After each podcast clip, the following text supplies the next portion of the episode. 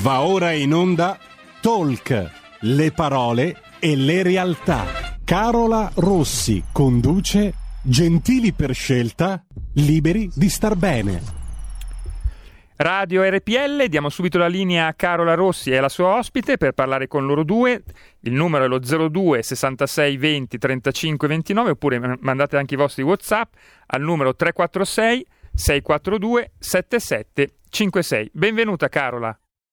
E grazie mille, buongiorno agli amici di RPL, ben ritrovati, buon mercoledì. Oggi appunto come anticipato sono in compagnia della nostra financial advisor di riferimento perché oggi sarà un po' l'ultimo appuntamento dedicato appunto al prendersi cura dei eh, nostri risparmi prima della, della pausa estiva e quindi io so che Kenza è già qui in collegamento con noi e quindi le do subito il benvenuto. Ciao Kenza, buongiorno, ben ritrovata. Ciao Carola, buongiorno e buongiorno a tutti gli ascoltatori. Eccoci, allora Kenza direi che tra l'altro ci salutiamo con un tema eh, davvero scottante e interessante perché appunto come ho avuto modo di accennare anche poco fa eh, all'interno della trasmissione del mio collega Antonino Danna, oggi trattiamo veramente quello che oserei definire per certi versi anche un po' un paradosso no, del mondo economico e finanziario, perché letto così un po' da fuori, magari senza avere gli strumenti anche diciamo ehm, conoscitivi necessari, eh, la lettura di quello di cui stiamo parlando oggi può sembrare un qualcosa veramente di assurdo.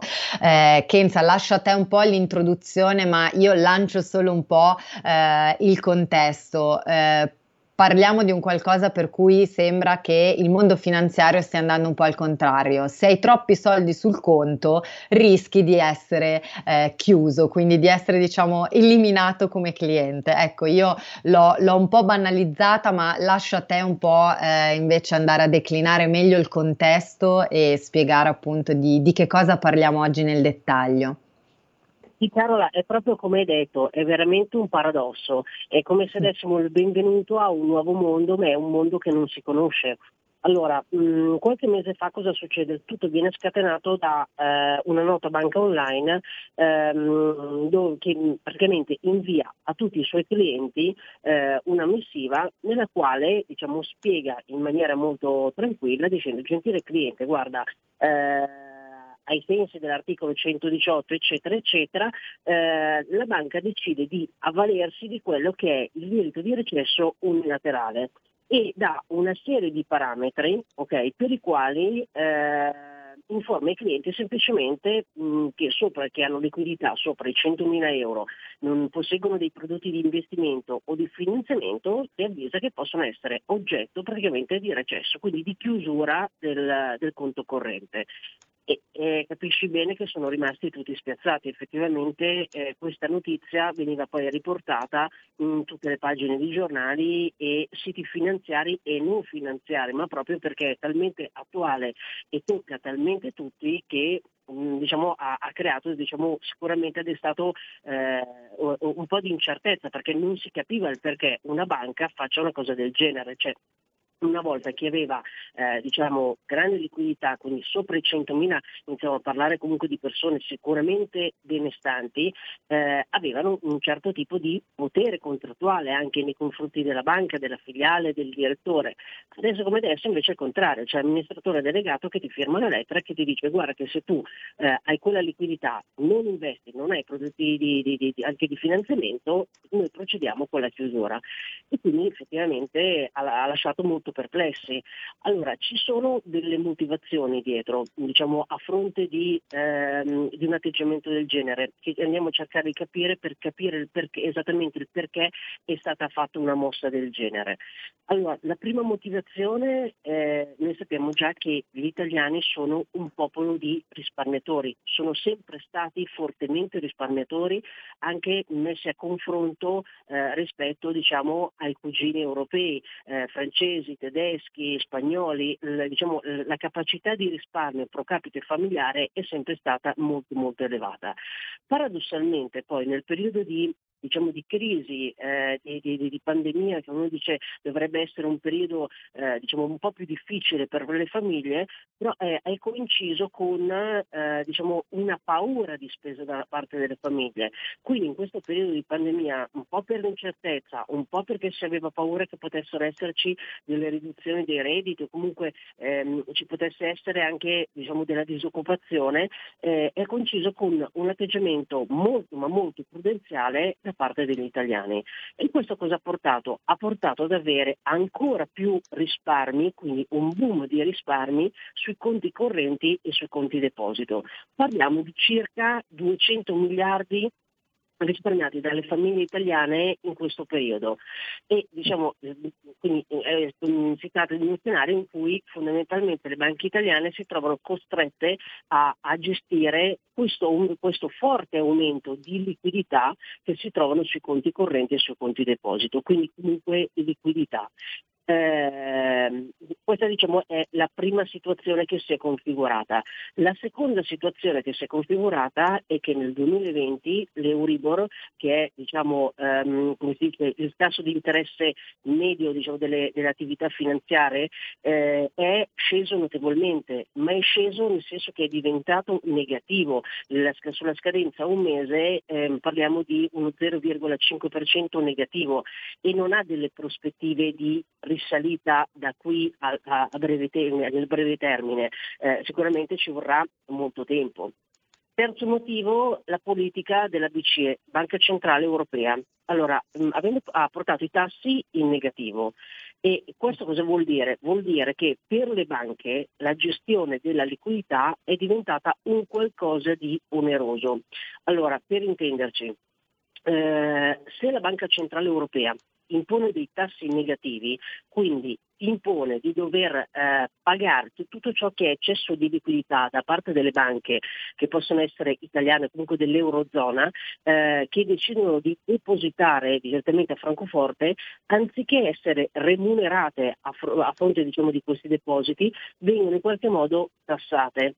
Quindi mm. eh, diciamo, il paese che si trova ad avere della, della grossa liquidità, allora da una parte diciamo, eh, questa liquidità se la lasci sui depositi non entra in circolo, non entra a far parte dell'economia reale, quindi non, non viene utilizzata diciamo, per i consumi, non viene utilizzata per gli investimenti, quindi in qualche modo il lavoro che sta facendo la Banca Centrale Europea viene vanificato. Ma dall'altro si trova a dover gestire tutta questa liquidità che anziché produrli diciamo, degli, eh, degli, interessi, diciamo, gli, gli, produce una spesa, una spesa e quindi eh, inizia a essere un pochino difficile da gestire, cioè nel senso alla fine certo. una banca eh, è un'azienda, e un'azienda non può permettersi di avere delle attività che non la mandano in pari, ma diciamo, gli creano, eh, diciamo, senza eh, sfruttargli di nuovi business, gli creano fondamentalmente delle spese. Quindi questo inizia a essere veramente pesante per le banche, soprattutto a fronte di quell'aumento di, di liquidità e di risparmi di cui dicevamo prima. Mm. cosa succede? In Italia ehm, non è possibile applicare dei tassi di interesse negativi, quindi se tu, eh, Banca Centrale Europea, mi, eh, mi, mm, diciamo, mi, imponi un tasso negativo, io questo tasso negativo come banca non lo posso riversare sul cliente, perché al cliente non posso eh, mettergli su conto corrente, ma per normativa italiana, eh, un tasso di interesse negativo. Per cui se tu cliente mi metti 100.000, 500.000 euro su un conto corrente e a me quel tuo deposito genera eh, un, diciamo, un costo, quel costo lo devo assorbire io come banca. Quindi, mm. ecco, quindi iniziamo già a inquadrare la situazione del perché in questo momento non solo quella banca, ma in particolare tutte le banche e non solo italiane eh, fanno fatica a gestire la liquidità, perché la liquidità gli crea comunque, ehm, come si dice, un costo da dover gestire. No, tra l'altro appunto tu adesso facevi riferimento alla normativa italiana perché impedisce appunto di applicare dei tassi negativi, mentre in altri paesi europei non è così eh, e quindi alcuni capitali anche magari europei sono stati spostati sui conti correnti italiani, corretto? Esattamente. Esattamente, quindi diciamo, la situazione è veramente particolare perché come dicevamo in Italia non puoi mettere un tasso di interesse negativo, eh, all'estero cosa stanno facendo? All'estero la situazione è diversa perché Francia e Germania eh, la normativa gli permette di applicare dei tassi negativi su conti correnti a fronte della giacenza. Per cui cosa succede? Succede che dei grossi capitali, eh, soprattutto dalla Germania, sta, li stanno trasferendo in Italia perché l'Italia non applica questo tasso di di interesse negativo, quindi magari non mi remuneri chissà che cosa, ma alla fine non mi applichi un tasso per cui io apro un conto corrente in Italia. E quindi mm, capite certo. bene che le banche oltre a gestire la liquidità italiana devono gestire anche la liquidità magari di eh, diciamo, altri europei che in qualche modo, poi spesso tantissimi stranieri hanno anche case, seconde case in Italia oggettivamente, per cui anche la gestione di un conto corrente in Italia è molto più semplice rispetto a una volta, mm. è gestita anche con conti correnti online, eccetera, per cui oggettivamente eh, si inizia a far fatica. Per cui proprio mm. per andare a limitare in qualche modo questo, um, questo, diciamo, questo, tipo di atteggiamento e gestire questo tipo di costo, questa banca ha deciso di fare questa mossa. Attenzione, mm-hmm. questa ecco, banca... Ecco. Mm. Ecco Kenza, no appunto abbiamo parlato, abbiamo fatto appunto citato il caso di questa banca appunto che eh, diciamo eh, minacciava tra virgolette proprio anche la chiusura dei conti correnti e, e questa appunto come ci, ci, hai spiegato è una situazione che effettivamente sta destando eh, molto, molto scalpore. Come si stanno muovendo in generale gli istituti bancari in, in merito?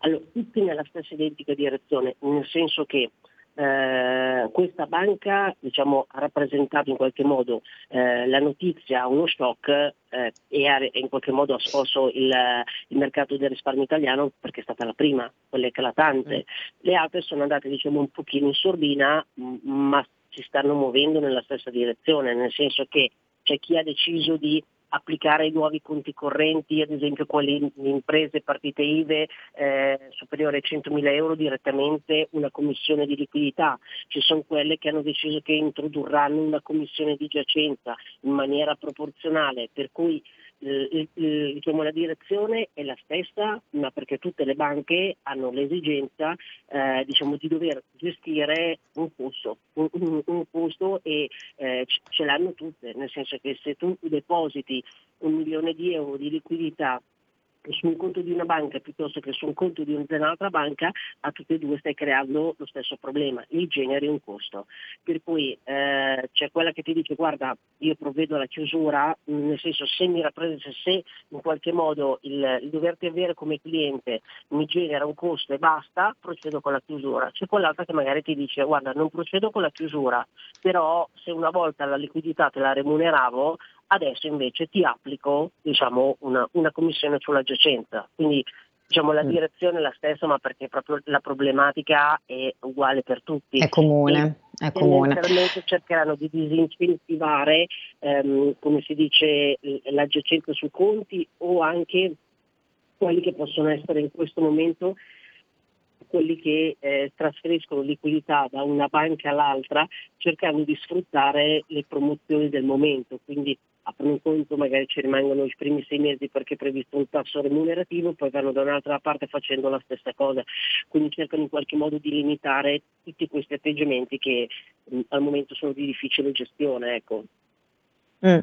Ecco, prima di entrare poi nel merito delle quelle che possono essere le soluzioni messe a disposizione di eh, noi consumatori, anche perché in uno scenario di questo tipo viene da pensare che eh, l'inserimento di tassi e di vincoli sia destinato a essere rivolto non solo magari ai grandi capitali, quindi over 100.000 euro, ma a cascata ovviamente si sta dilagando un po' la paura che possa andare a intaccare qualsiasi tipo di giacenza e questo quindi eh, automaticamente vedo un po' eh, riguardare eh, tutti noi.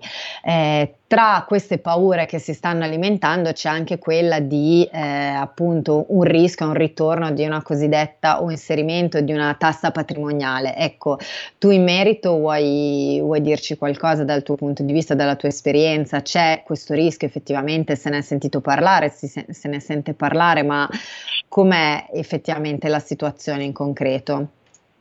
Allora, il, di questo rischio se ne parla nell'ultimo anno e mezzo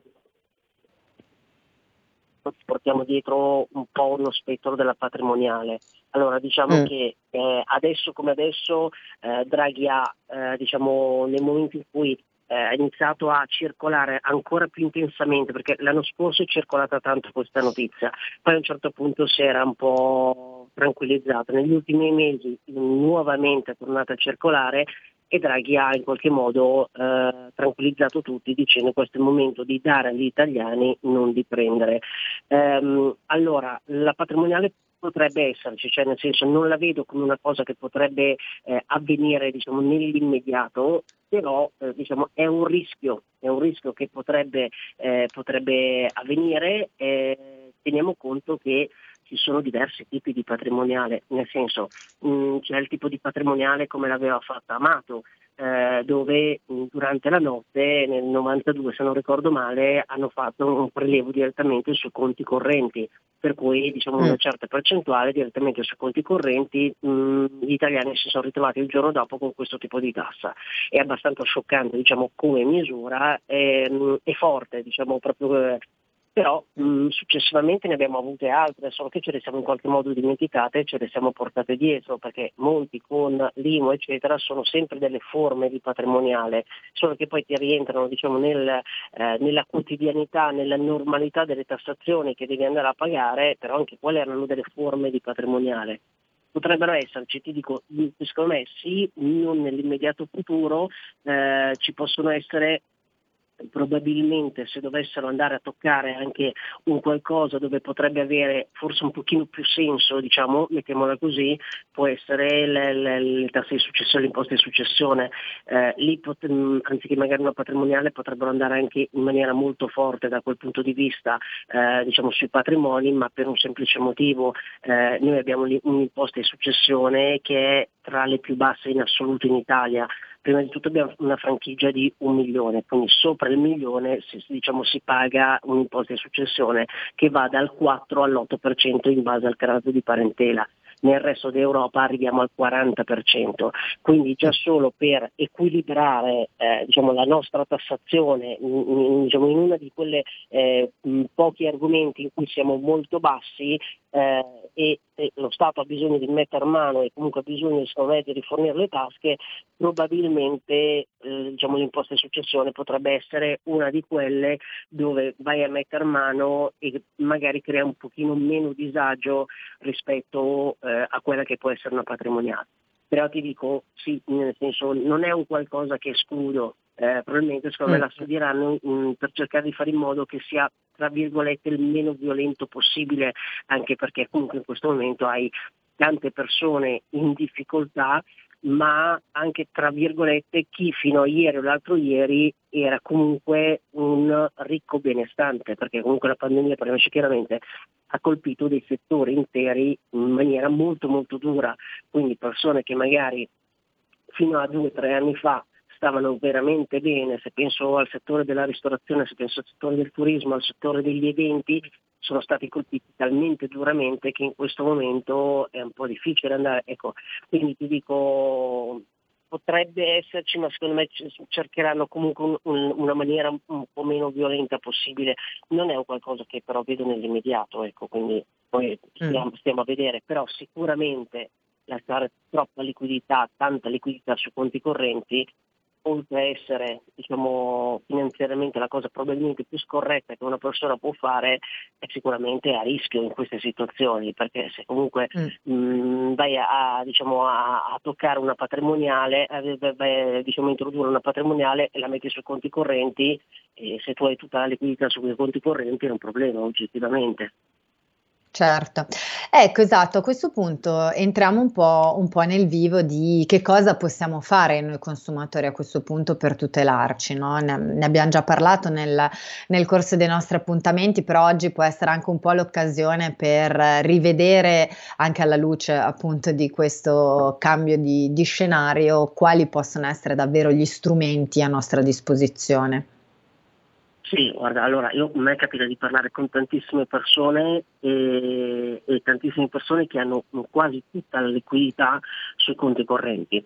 Allora devo dire che questo tipo di atteggiamento è spesso giustificato dal fatto che da un lato si ha un, diciamo, una poca conoscenza eh, a livello finanziario, quindi non si sa che cosa si può fare, dall'altro lato si ha anche un, un po' un, una sorta di paura no? di poter perdere diciamo, i, magari quelli che sono i risparmi di una vita o quello che viene lasciato dai genitori, quindi ehm, c'è un atteggiamento comunque tendenzialmente prudenziale. Eh, cosa succede poi? Allora, se una volta in qualche modo ehm, le persone avevano, eh, diciamo, non avevano quella necessità di avere una cultura finanziaria, perché avevano già dei settori dove potevano eh, utilizzare degli strumenti tendenzialmente molto semplici e molto remunerativi. Quindi chi andava a comprare titoli di Stato, eh, diciamo, pensiamo a non tanto lontano ma a 20 anni fa, comunque davano una remunerazione che magari ci dava de- che poteva essere pari al 12, al 15%. È vero che l'inflazione era molto elevata, però diciamo, le, le, persone recepivano, avevano un percepito di una remunerazione molto ma molto elevata. Ehm, titoli di Stato rappresentano fondamentalmente un prestito. Io presto allo Stato italiano, che ne so, 100.000 euro, lo Stato italiano mi, mi remunera eh, annualmente eh, un tasso di interesse, perché poi la cedola rappresenta il tasso di interesse rispetto al prestito. Quindi è una formula molto semplice oggettivamente. Eh, se non erano i titoli di Stato c'era anche un grosso business legato agli immobili, alle case, Adesso la situazione negli ultimi anni è cambiata completamente, nel senso che il valore del mercato degli immobili, del mercato immobiliare è talmente sceso e ha avuto degli scossoni talmente ampi che mi fa sorridere quando una persona mi dice no ma io ho paura degli investimenti, no guarda che il settore immobiliare negli ultimi vent'anni ha perso molto più del mercato azionario, per cui eh, quello che veniva percepito come mattone e sicuro non era così mattone e sicuro. Se poi mh, mm, ci pensate con la pandemia la situazione è ulteriormente cambiata, eh, co- mh, mm, certi tipi di immobili, ad esempio nelle grandi città, che prima andavano via come il pane, monolocali, bilocali, in questo momento vengono scartati alla ricerca di eh, appartamenti o immobili più grandi ci si sposta dal centro alla periferia se non fuori, fuori dalle grandi città, per cui eh, c'è un ulteriore eh, ribaltamento di quello che può essere diciamo, il discorso degli immobili. Per cui a fronte di tutte queste difficoltà non so dove mettere i soldi, li, su, li mettevo sul conto corrente e sul conto deposito, perfetto, però fino a una decina d'anni fa mi venivano anche in quel caso remunerati abbastanza bene magari prendevo il 4 o il 5%. Adesso la situazione è completamente diversa, nel senso che con i titoli di Stato per arrivare a un 1% devo andare a una scadenza oltre 20 anni, quindi delle scadenze veramente lunghissime. Con gli immobili è un rischio da quel punto di vista perché comunque hanno perso valore, eh, la pandemia sicuramente oltretutto eh, ha giocato anche eh, un, un'ulteriore eh, arma a sfavore diciamo, di quello che può essere il mercato immobiliare, anche delle seconde case, degli affitti brevi, diciamo tutto ciò che poteva essere anche messo in qualche modo a rendita, investimento e, e anche conti depositi cerco diciamo, la, la, piccola promozione che mi può durare i primi sei mesi quando apro un nuovo conto corrente, non mi danno praticamente niente. Quindi cosa faccio? Li lascio sul conto corrente. Però li lascio sul conto corrente e non mi rendo conto che eh, da una parte lasciandoli così fermi mh, ho un'idea di sicurezza che non c'è, perché l'inflazione mi mangia quello che può essere il potere d'acquisto del, dei miei soldi. Quindi con quei soldi io magari dieci anni fa potevo permettermi di acquistare determinate cose. Adesso ce ne vogliono molto di più, ma proprio questo fenomeno appunto si chiama inflazione, per cui nel momento in cui io decido consciamente di lasciarmi i soldi sul conto corrente è come se decidessi di oltre di non essere remunerato, di perdere. Tieni conto che mh, se dovessi lasciare dei soldi sul conto corrente, se li avessi lasciati scusami, eh, negli ultimi dieci anni, avrei perso circa il, 30, eh, scusami, il 13%. Se li avessi lasciati negli ultimi 20 anni avrei perso il 30% come valore, come potere d'acquisto. Quindi capisci bene che mh, non è sicuramente la mossa più corretta quella, eh, da un lato. Mm. Dall'altro non li faccio lavorare Per cui se io comunque ho una forte liquidità, eh, eh, faccio in modo che quei soldi lavorino per me lavorino per me e quindi in qualche modo mi, mi, mi aiutino eh, diciamo, a raggiungere anche determinati obiettivi. Però il problema di base è sempre un discorso di, eh, come si dice, di, di, pianificazione finanziaria. Allora, mettiamola così, io non, non entro nel merito della scelta di queste banche che in qualche modo condivido perché posso capire che una banca è un'azienda e deve far stare in piedi il suo business. Però diciamo, sono in qualche modo contenta di questa scelta perché aiuta le persone a fare quel passettino in più e dire cavoli mh, di qua eh, diciamo o mi applicano una tassazione o mi chiudono il conto corrente magari faccio quel passettino in più per capire come posso impiegare la mia liquidità nel migliore dei modi quindi diciamo, da quel punto di vista in qualche modo mh, ne sono contenta perché dico cavoli tutta quella liquidità lasciata sul conto corrente tu non te ne rendi conto ma effettivamente stai perdendo dei grandi soldi eh e anche delle mm. grandi opportunità Esatto. Kenza, adesso ci dobbiamo fermare per un minuto di pubblicità, ma nel frattempo mi è arrivata anche un'email con una domanda, un bello spunto secondo me proprio nell'ottica di stimolo e ne parliamo tra pochissimo.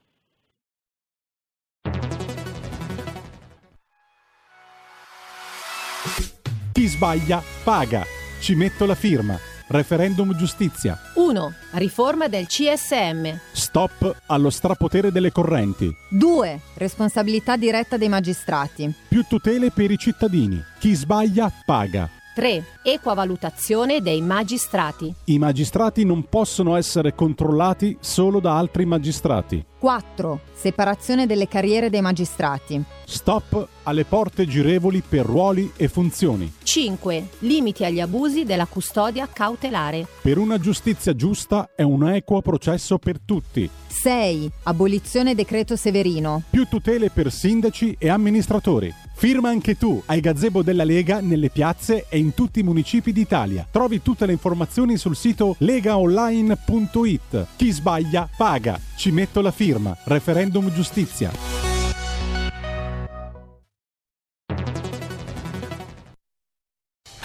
Porta con te ovunque RPL la tua radio. Scarica l'applicazione per smartphone o tablet dal tuo store o dal sito radiorpl.it. Cosa aspetti?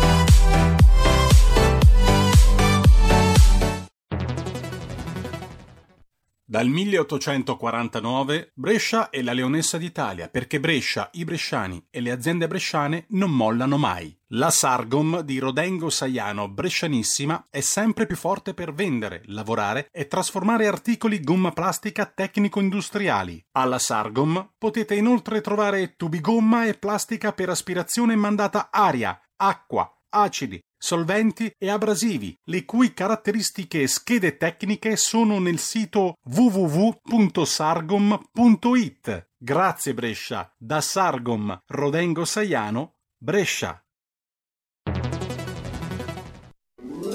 Stai ascoltando RPL. La tua voce libera, senza filtri né censura. La tua radio. Radio RPL, eccoci la seconda parte di Talk, gentili per scelta, libri di star bene, ridiamo la linea a Carola Rossi. Eccoci, ben ritrovati amici di RPL, siamo per chi si fosse collegato solo in questo momento, oggi siamo in compagnia di Kenza Bogasciugara, la nostra financial advisor di riferimento, con la quale stiamo trattando un tema eh, davvero, davvero interessante perché stiamo appunto vedendo come eh, gli eccessi di liquidità sui conti correnti delle banche italiane e non solo, come abbiamo visto in apertura, stia davvero rappresentando un problema per gli istituti bancari perché eh, rappresentano dei costi costi e eh, stiamo vedendo quindi insieme quali possono essere a questo punto gli strumenti a nostra disposizione per cercare di correre un po' ai ripari. Abbiamo visto anche nel corso di altri appuntamenti come il lasciare i soldi a prescindere dalla, dalla quantità, ma eh, lasciarli sui conti correnti, come dire, fermi senza eh, dar loro modo di lavorare non sia più una scelta saggia perché purtroppo è cambiato il contesto nel quale ci troviamo e, e insieme a Kenza appunto stiamo vedendo di analizzare un po' eh, questa situazione. Ecco Kenza, durante poco prima della pubblicità, dove tu appunto stavi dicendo che capisci effettivamente la scelta delle banche dell'inserire dei tassi, perché la banca, ricordiamoci, è un'azienda e quindi come tale è interessata a fare utili, non può certo permettersi di andare in perdita. È arrivata eh, un'email, un messaggio da parte di un'ascoltatrice che condivido con te perché eh, lo trovo molto interessante come spunto. Tu giustamente prima dicevi è una scelta che da un lato mi piace perché la vedo come stimolo per far capire alle persone che eh, bisogna cercare di fare una pianificazione finanziaria, quindi eh, non si è più negli anni 80 o negli anni 90 dove si potevano fare delle scelte eh, diverse, tra cui magari comprare degli immobili piuttosto che lasciare i soldi eh, fermi sui, sui conti corrente che comunque maturavano interessi. Ecco, questa ascoltatrice ci dice: ma perché le banche non provano a proporre a noi consumatori anche delle soluzioni di investimento su progetti che possano riguardare il nostro territorio, magari creando una rete di possibili investitori che possano condividere insieme dei progetti e trovare insieme un modo di collaborare su qualcosa che aiuti a migliorare e valorizzare le città dove viviamo. Una sorta di concetto di banca etica che guardi però alle città dove si trova a operare. Ecco, questo interpretando poi anche un po' il messaggio, credo che il senso sia anche quello di magari c'è chi ha possibilità economiche, ha liquidità ma eh, non sa eh, dove mettere questi soldi, mentre per contro ci può essere chi magari ha delle idee, ha delle idee per eh, fare delle opere anche sul territorio, ma eh, per contro non ha magari tutte le possibilità economiche che servono. Quindi il suggerimento dell'ascoltatrice è perché le banche non provano a farsi un po' promotrici, quindi creare rete anche tra eh, i propri stessi clienti. Ecco, tu cosa ne pensi, per esempio, di, di questa proposta? Guarda, lo, lo, trovo bellissimo. Io eh, ultimamente sto anche eh, lavorando dei progetti di crowdfunding proprio dove ci sono magari delle, delle, delle, delle nuove società, delle start-up, eh, tendenzialmente anche magari di ragazze abbastanza giovani e, e, spesso e volentieri sono legate al territorio con proprio delle raccolte fondi eh, dove ci sono appunto ci sono delle piattaforme apposta con degli investitori che partecipano, mh, mm, si possono partecipare diciamo con eh, diciamo, piccoli importi piuttosto che in, in, de, de, de, diciamo, dei patrimoni, degli interventi più importanti fondamentalmente. Alcune banche stanno iniziando a metterci mano, quindi parte, partecipando con queste piattaforme piuttosto anche con dei bandi, non è ancora una cosa molto però sono d'accordo con, con la nostra ascoltatrice che il poter investire eh, diciamo anche direttamente sul, sul, territorio è un qualcosa che eh, sicuramente oltre che essere gratificante si partecipa a quella che può essere eh, il miglioramento appunto de, de, de, della propria realtà, della propria socialità e tutto.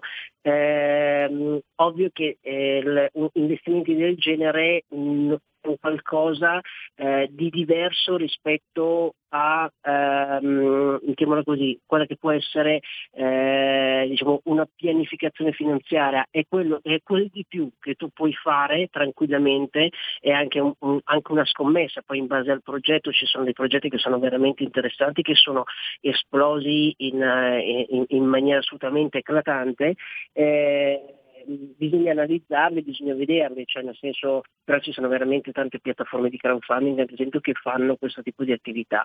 Non è ancora entrato bene nel, eh, come si dice, nel, nell'immaginario collettivo, se ci pensate ad esempio le società, le start-up sono quelle che nel mondo bancario eh, per quanto spesso e volentieri si parli di aiutare le start-up sono quelle che fanno più fatica a ricevere dei finanziamenti. Quando ci sono trovi ragazzi, magari 3, 4, 5 ragazzi che si mettono insieme con idee brillanti, perché poi abbiamo veramente delle, ragazzi molto preparati da questo punto di vista e eh, fanno fatica a trovare anche eh, i finanziamenti e, e spesso e volentieri non, non, magari li trovano ma non attraverso il mondo bancario ma attraverso il mondo degli investitori, investitori privati, quello assolutamente sì. Yeah. Speriamo nei prossimi mm. anni di, di, riuscire in qualche modo a far eh, diciamo, eh, aiutare ancora di più queste realtà, sia delle start-up che le realtà proprio locali direttamente. Però al, mm. al momento quello che si può fare è lavorare direttamente sulle piattaforme di crowdfunding e ci sono dei progetti veramente molto molto interessanti. Mm. Assolutamente, speriamo insomma che anche tutta questa situazione possa un po' spingere anche gli istituti stessi a rivedere un po' magari eh, qualche logica, anche qualche politica no, di, di, gestione. Ecco Kenza, eh, tornando un po' appunto mh, alla tua esperienza e quindi anche al tuo interfacciarsi ovviamente con persone eh, diverse, dalle, dalle, possibilità diverse, c'è qualche paura in particolare che eh, stai sentendo in questo periodo e che magari però ti senti di in qualche modo insomma sfatare o di dare delle rassicurazioni? Su qualche argomento allora, in particolare magari, abbiamo parlato in, appunto in, di patrimoniale o di tasse, ma c'è qualcos'altro magari che ti senti di, di dire? in generale in questo momento le persone hanno, eh, stanno in qualche modo subendo un clima eh, negativo, un clima un po' più di paura, eh, un clima dove, dove um, diciamo, tendenzialmente hanno un atteggiamento molto, ancora molto, molto prudenziale su tutti i fronti. Eh, anche per dire banalmente nel mondo degli investimenti, non parli magari con le persone che dicono sì, però eh, c'è la pandemia, le cose stanno andando eh, diciamo, mm, male. È esattamente l'opposto nel senso mai visto ad esempio un mercato azionario tirare così tanto e eh, come si dice ci sono state delle performance anche sui mercati azionari nell'ultimo anno eh, molto molto positive per cui nel momento in cui eh, c'è una crisi, a fronte di una crisi ci sono anche mille possibilità. Questo può valere per quello che può essere il mondo diciamo, dei, dei mercati finanziari dell'investimento in generale Omnes, anche nelle attività lavorative, a fronte di una crisi ci sono sempre mille opportunità dove ci si può buttare. Quindi in questo momento io eh, valutate bene le, le, cose magari con dei professionisti corretti e, e cercate di che ci possono sì, non farsi fermare dall'idea che ci possa essere una crisi e che quindi in qualche modo il mondo mh, mm, possa essere visto come qualcosa di piatto e di fermo. Non è proprio così in questo momento, ecco. Mm-hmm. Ecco Kenza, quindi tornando invece un attimo un po' al, al tema della, della, pianificazione appunto, eh, tra l'altro aspetta scusami, mi interrompo perché mi avvisa il collega dalla regia che abbiamo una telefonata, quindi prenderei la telefonata e poi torno con la domanda. Pronto, buongiorno, con chi buongiorno, parliamo? Sono, buongiorno Carola, buongiorno alla dottoressa Kenza. Volevo farle una buongiorno. domanda alla dottoressa, sono Ornella da Monza. Sì, Ornella, buongiorno. Buongiorno, volevo chiederle, intanto le volevo dire, ma questi diciamo, conti dormienti che, che, noi mettiamo sul conto corrente, non penso che la banca li lasci così dormienti, penso che li userà comunque per qualche interesse della banca stessa. Questa è una domanda. Poi invece le volevo dire, volevo sentire il suo parere. Mi meraviglio di questo Stato Italia che si fa prestare 200 miliardi quando potrebbe emettere dei titoli di Stati garantiti con un minimo di interesse e questi conti verrebbero sbloccati, cioè per fare infrastrutture e quant'altro che, che, ci, che ci dia reddito di questa cittadinanza. Insomma, eh, gli, diamo il reddito di cittadinanza a delle persone per non far niente quando potremmo investire i nostri soldi per le nostre infrastrutture garantendo diciamo, agli investitori un minimo di interesse. Ma guardi che questa cosa è proprio ridicola, non penso che ci vuole un genio. Volevo sentire un suo parere, la ringrazio, buona giornata a tutti voi. Grazie Ornella. Ecco Kenza, lascio, lascio a te perché in effetti sono, sono spunti interessanti. Ecco, sì, sì, assolutamente. Allora, partiamo da, da, da un presupposto. Dunque, ehm, nel momento in cui, ehm, come si dice, ehm, dicevo, la banca potrebbe utilizzare la liquidità che ha sui conti correnti okay, per in qualche modo per impiegarla ed è in qualche modo anche il eh, l'intento della Banca Centrale Europea, okay. ehm, mh, mm, e, e, diciamo de, della politica economica. Eh, quello che potrebbe fare la banca è finanziare, cioè utilizzare quella liquidità per diciamo, um, diciamo, um, dare dei finanziamenti, dei mutui e ottenere quindi in qualche modo un tasso di interesse. Il problema è che la liquidità è troppa da gestire, quindi non, non ce la si fa comunque, cioè nel senso se io ho talmente eh, diciamo, mm, un esempio banale, liquidità 100%, ma eh, la mia domanda di eh, mutui e di eh, prestiti finanziari 20, io quell'80 che, che mi rimane sul gobbone e mi genera un costo, in qualche modo lo devo gestire e faccio fatica. Quindi l'intento iniziale era quello, ok, utilizza la liquidità che hai sui conti correnti ehm, e eh, diciamo, rimettila in circolo, rimettila nell'economia, finanzia le persone, però la richiesta in questo momento non, non va a coprire tutta quella liquidità. Già gli italiani erano un po' dei super risparmiatori, in più nella pandemia mi generano 200 miliardi in più che mi viene depositato sui conti correnti e quindi è un po' difficile. Diciamo, l'intento è, è, corretto, ma in realtà con quei numeri mh, mm, non si riesce a gestire. Dall'altro lato la nostra ascoltatrice diceva ok perfetto, però allora a questo punto ma perché vai a prendere dei soldi in giro? Perché non mi tiri fuori un, diciamo, un titolo di Stato fatto bene? Eh, per un semplice motivo, perché in questo momento eh, le banche, lo Stato in generale eh, dovrebbe chiedere in prestito perché un, un titolo di Stato un, rappresenta un prestito, un prestito, che i cittadini italiani fanno a, all'Italia, ok? E dovrei darti eh, un, um, dice, un, tasso di interesse, quindi in qualche modo io te, ti devo remunerare quei soldi che tu mi vai a prestare quando in questo momento io li posso prendere gratis praticamente dal mercato interbancario. Infatti se vedete sui titoli di Stato anche le, le, le scadenze dobbiamo arrivare dopo i 20 anni per avere un minimo minimo di rendimento, quindi delle scadenze veramente lunghissime e con quelli a 5 anni veramente abbiamo uh, o a 10 anni del, dei rendimenti inesistenti, veramente molto bassi, perché non c'è interesse, c'è liquidità in questo momento. Sul, diciamo, ehm, non, non, c'è interesse eh, più di tanto a, a, a dover remunerare la, la, liquidità. Siamo diciamo, in una situazione diversa in un film completamente diverso, per cui adesso come adesso non, non, non è fattibile come cosa. E, e, quindi diciamo, mi rendo conto che eh, potrebbe essere eh, sicuramente un, una soluzione, mh, mm, ma non è attuabile rispetto alle condizioni economiche e politiche che ci sono in questo momento in Italia e in Europa. Mm. Ecco, quindi questa è una situazione, buttando un po' lo sguardo anche oltre l'Italia, è una situazione quindi che ci accomuna anche all'Europa, quindi eh, all'estero si stanno muoven- muovendo in maniera comunque molto simile. Sì, allora, ti dico quello che dicevamo prima, cioè nel senso all'estero in, in, qualche modo si percepisce un pochino meno semplicemente perché per loro possono inserire ehm, dei tassi negativi.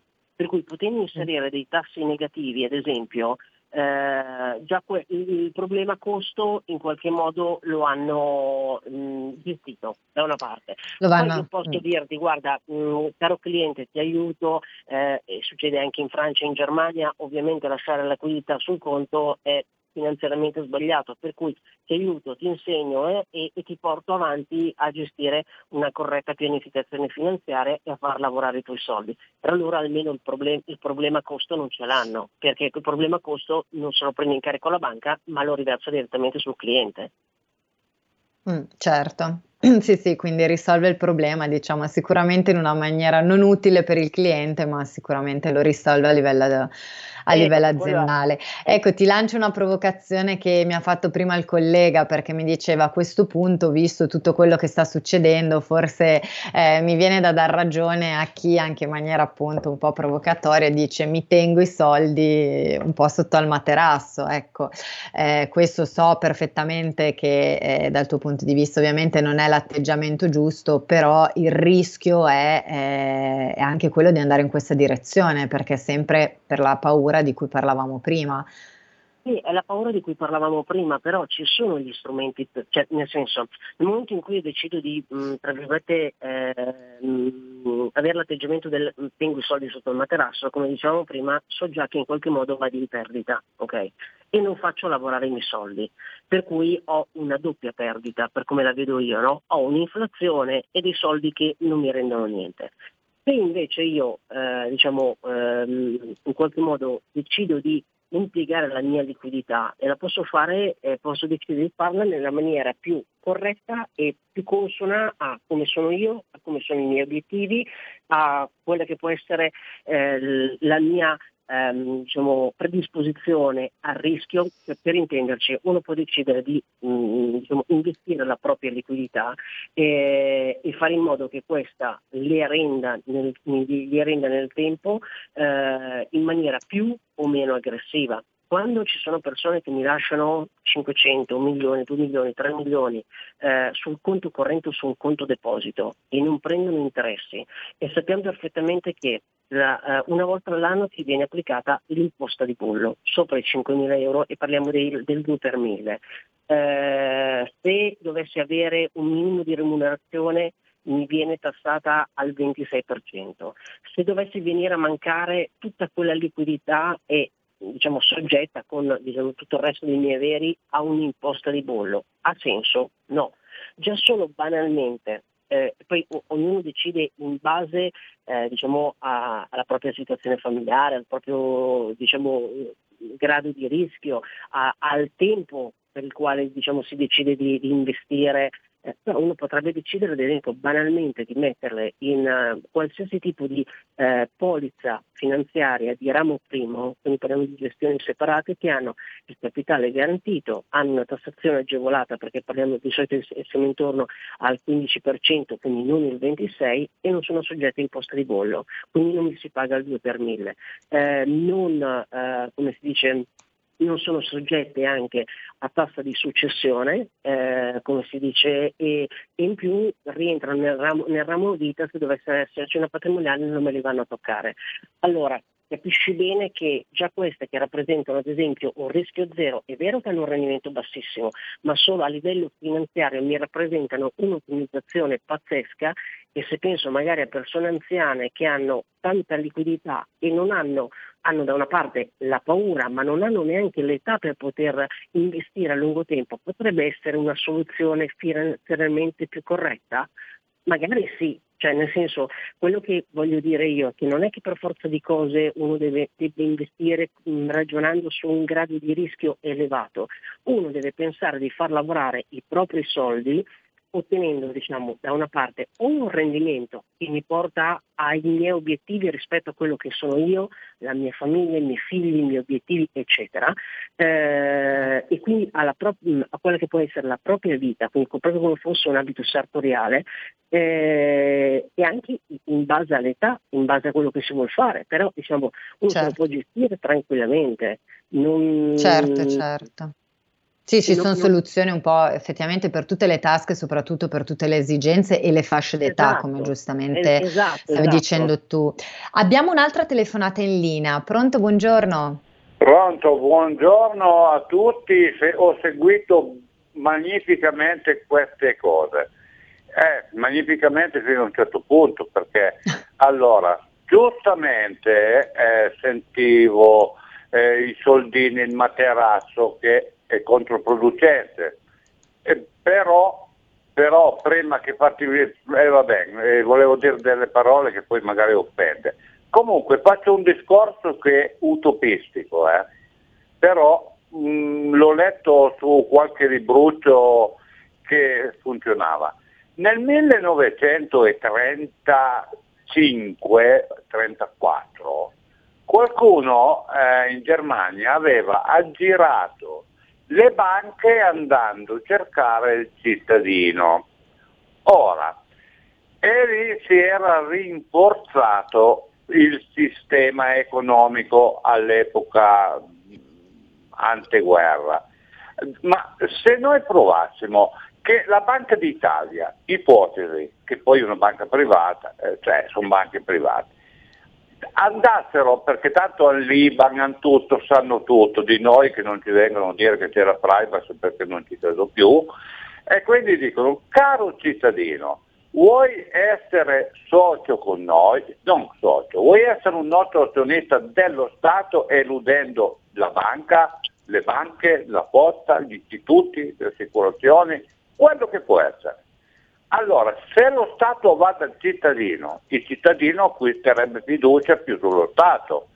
E perché? Ipotesi, e poi chiudo, e voglio dire questo, ma perché uno non può andare con i soldi in mano a acquistarsi una vettura e deve andare a fare, a fare in banca, a fare 40.000 scartoffie, ma se vengo lì con i soldi liquidi in mano, che differenza passa? No, bisogna far guadagnare finanziarie e non mi pare giusto. Il discorso è questo.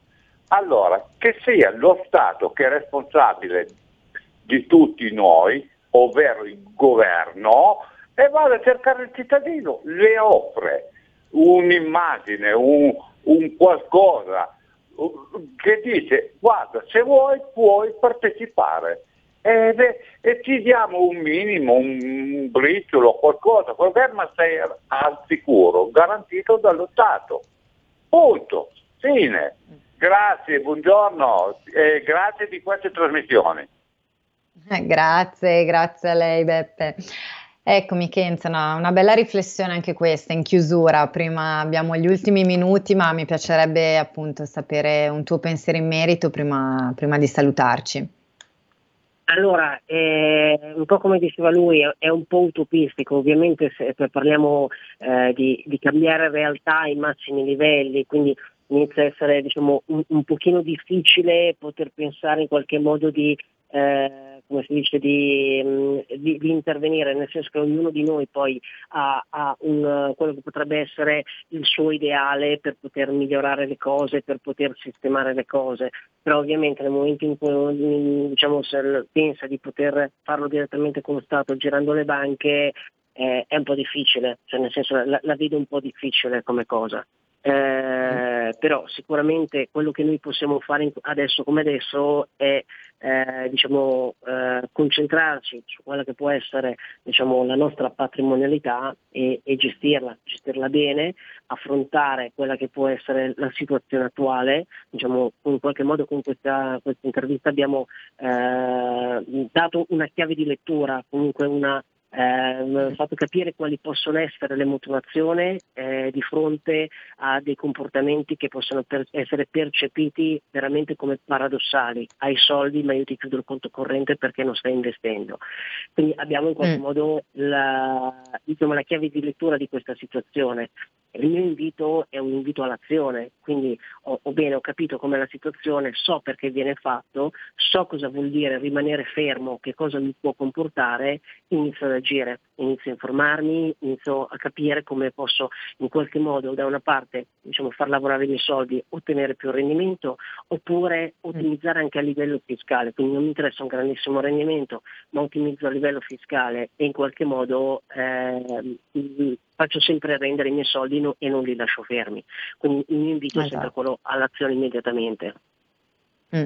E dove qualora non si abbiano gli strumenti anche le informazioni necessarie di affidarsi a dei professionisti che eh, ci possano supportare. Su questo io ricordo sempre anche ai nostri ascoltatori che eh, anche la nostra Kenza è facilmente raggiungibile anche sul sito kenzaboga.com dove trovate tutti i contatti e un po' di informazioni utili su proprio imparare a eh, gestire un po' meglio i nostri risparmi e le nostre possibilità.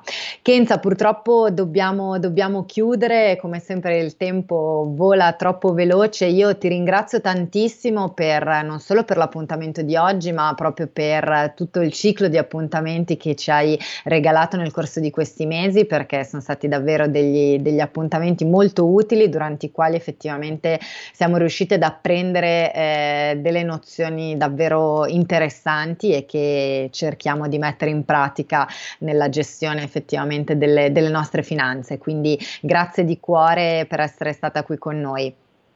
Carola, ti ringrazio tantissimo per la possibilità che mi avete dato e ringrazio anche tanto gli ascoltatori che hanno partecipato anche attivamente in questi mesi e nel frattempo mm. faccio un grandissimo augurio di buone vacanze a tutti.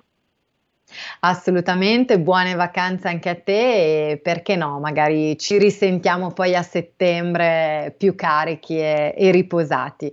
Io ringrazio tantissimo gli ascoltatori che sono stati qui con noi oggi, vi do appuntamento a domani con Envisioning e vi auguro una buonissima giornata. Avete ascoltato Gentili per scelta, liberi di star bene.